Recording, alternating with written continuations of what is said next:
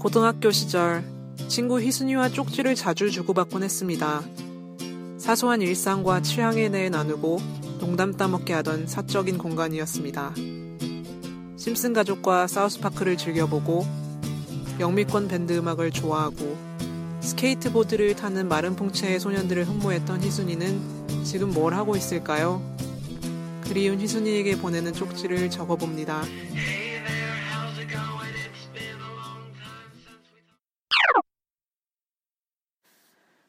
희순아, 오랜만이다. 잘 있었냐? 나는 최근에 미니의 19금 일기라는 영화를 봤어. 2015년 썬댄스 영화제에서 개봉된 영화고, 원래 제목은 더 다이어리 어바 티네이지 걸이야. 주인공 이름을 밝히지 않은 밋밋한 영어 제목이 더 어울린다고 생각하는데, 우리말로는 미니의 19금 일기가 더 catchy하긴 하지만, 아, 어쩌라고 이미 만들어진 거? 미디어에서 이 영화 소식을 듣고 한번 보고 싶다는 생각을 했는데 제목처럼 10대 소녀의 일기를 가지고 만든 영화야. 피비 글로크너라는 만화가가 쓴 동명의 graphic novel을 토대로 메리엘 헬러라는 연출자가 만든 작품이고 벨 파울리, 알렉산더 스카스가드, 크리스틴 위그가 출연했어. 난 다 잘 모르는 사람들이었는데 너는 영화를 좋아하니까 알 수도 있을 것 같다.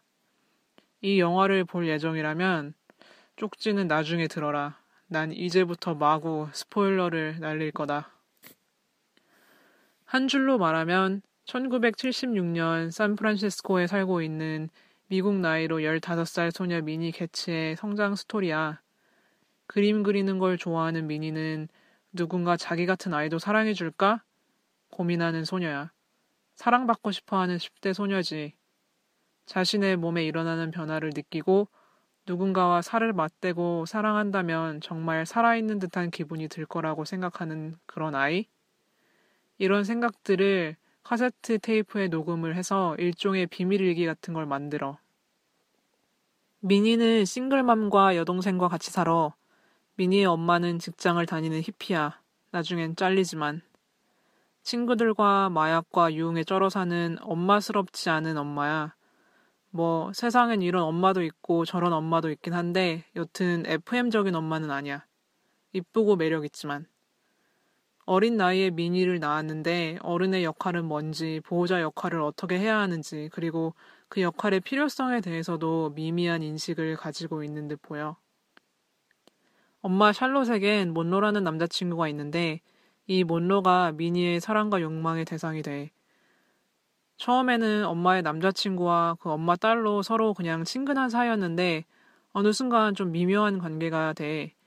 그래서 미니의 부탁으로 둘은 같이 자게 되고 둘의 이상한 관계는 이어지지. 이쯤 되면 몬로가 개자식이란 생각이 들게 마련이고 미니의 친구 키미도 그 부분에 대해 언급하지만 영화는 누군가가 자신의 몸을 원한다는 것 때문에 한껏 부풀어 오르고 그 때문에 어떤 파워마저 느끼는 미니의 감정 변화에 주목해.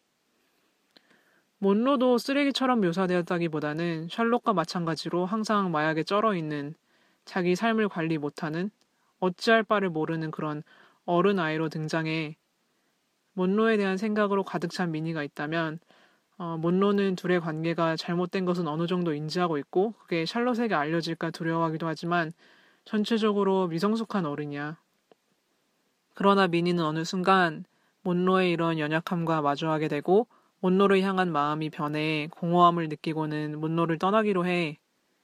그런 후에 엄마 샬롯이 미니가 지금까지의 일을 기록해놓은 비밀의 카세트 테이프들을 우연히 듣게 되면서 몬로와의 관계가 들통이 나고 샬롯은 노발대발하지. 엄마와도 싸운 미니는 집을 나와서 마약하는 친구들과 함께 쩔어서 얼마를 방황하다가 불현듯 어떤 깨달음인지 두려움에 휩싸여 집으로 돌아오게 되고 샬롯은 미니를 보고 반기고 또 안도의 한숨을 쉬지만 몬로와의 일에 대해서는 끝까지 침묵에 붙이자고 해. 서로 해결이 안 되는 거지. 공허하기만 한 미니는 한 가닥 희망을 발견하는데 유명한 여자 만화가 알린 카민스키라는 사람한테 일전에 보냈던 팬레터 답장이 온 거야. 그 편지에서 카민스키는 미니에게 이렇게 말해. 느끼한 얼빠 소년들에게만 팬레터를 받다가 미니 같은 여학생에게 편지를 받으니 기쁘다고. 그리고 미니에게 앞으로도 그림을 계속 그리라고 권면해. 무슨 일이 있던지 계속 그리라고. 그냥 그리라고. 그래서 미니는 스케치북에 그림을 계속 그려나가 영화가 끝날 무렵에는 바닷가에서 자신이 그린 그림들을 팔고 있는 미니가 조깅을 하던 몬로와 우연히 만나 작별 인사 같은 걸 하는 게 나오는데 이때 미니는 이미 전과는 달리 자기 자신을 스스로 사랑할 줄 아는 그래서 단단한 미니가 되었고 본인도 그걸 알고 있어. 여기서 미니가 마음속으로 몬로에게 치는 대사가 참 귀여우면서도 통쾌하지. 그리고 바닷가에 같이 나온 여동생과 웃으면서 노는 장면으로 영화는 막을 내려. 영화의 원작은 2002년에 출판된 그래픽 노블인데 원작자 글라크너의 자전적인 이야기이기도 해. 지금은 미시간 대학 미대에서 학생들을 가르치고 있는데 영화에서처럼 매우 자유로운 가정에서 어른들의 보호와 통제 없이 살면서 어려움이 많았을 거란 걸 느낄 수 있었어. 나는 아직 만화는 못 읽어봤는데 글라크너와 연출자 헬러가 나온 라디오 방송을 들었거든. 어렸을 때 느꼈던 몸이나 성에 대한 자신의 감정을 때로는 그게 좀 삐뚤어졌을지언정 작품으로 나눴을 때 본인 스스로도 언젠가 하고 싶은 말을 했던 것이겠지만 그 작품에 공감한 많은 사람들에게 특히 소녀들에게도 큰 의미가 있었을 것 같아. 연출자 메리앤 헬러도 그 중 하나였다고 하고, 물론 미니처럼 미성숙한 어른들 곁에서 자란 것은 절대 아니지만, 사랑이나 욕망에 대한 부분은 크면서 분명히 경험했던 감정들이라고 하는데, 이런 것에 대해 10대 소녀가 솔직하게 발언할 수 있는 공간은 많이 없으니까.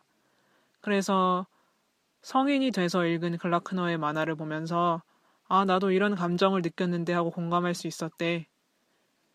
헬러는 2007년에 여동생한테 글라크너의 만화책을 선물 받았다고 하는데 2010년에는 이 작품을 연극으로 만들어서 올렸어. 헬러 본인이 미니를 연기했고 처음에 연극 그리고 최근에 영화로까지 만들었으니 헬러도 지난 몇 년간 이 작품에 대해 엄청 많이 생각했을 거고 그만큼의 애정도 있겠지? 원작이 만화고 미니 또한 만화가를 꿈꾸는 아이라서 영화에 만화 영상이 자주 등장하는데 그게 이야기와 잘 어울려. 그리고 미니를 연기한 본인 스스로도 만화 캐릭터 같은 영국 배우 벨 파울리와도 썩 잘 어울린다. 짧고 엉성한 머리를 하고서는 큰 눈으로 멍 때리는 표정으로 앉아 있거나 녹음기에 자신의 이야기를 털어놓을 때 아, 정말 사랑스러운 10대 소녀 같아. 외롭고 사랑받고 싶고 몸에 대한 호기심도 많을 이 소녀를 진작 보듬어주지 않았을까. 하지만 본인 스스로 어떤 의미나 진실을 찾았고 그것 때문에 또 한동안 살아갈 수 있을 테니까 어리둥절했던 시절도 잃어버린 시간만은 아니겠지. 영화를 보다 보면 70년대 샌프란시스코에 참 이렇게 love and peace 우리 모두 나누고 함께 즐기자 음 이런 보헤미안스러운 문화가 있었구나 생각하게 돼.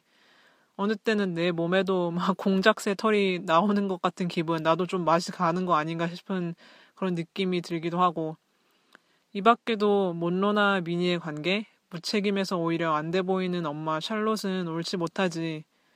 분명히 잘못된 것들이 있지만 그건 영화에서 친절하게 말해주지 않아도 알 수 있는 부분이라고도 생각을 해서 만약 어떤 청소년이 이 영화를 볼까 말까 고민한다면 영화를 보는 것으로 잃는 것보다는 얻는 게 더 많을 거라 생각해. 연출자는 미니의 감정과 변화에 주목하고 싶었다고 하는데 그렇게 잘 한 것 같아. 너는 요즘도 영화 자주 보러 다니냐? 넌 영화 티켓 같은 거 참 당첨 잘 됐었는데. 무슨 아는 여자에 나오는 여자 주인공처럼. 넌 역시 행운아야. 럭키. 럭키 세븐. 갓세븐. 그럼 나는 이만 줄일게. 잘 지내길. 이 방송은 친구 희순에게 보내는 쪽지를 빙자한 덕질이었습니다. 미니의 19금 일기에 대한 정보는 NPR 라디오 프로그램 Fresh Air를 참고했습니다.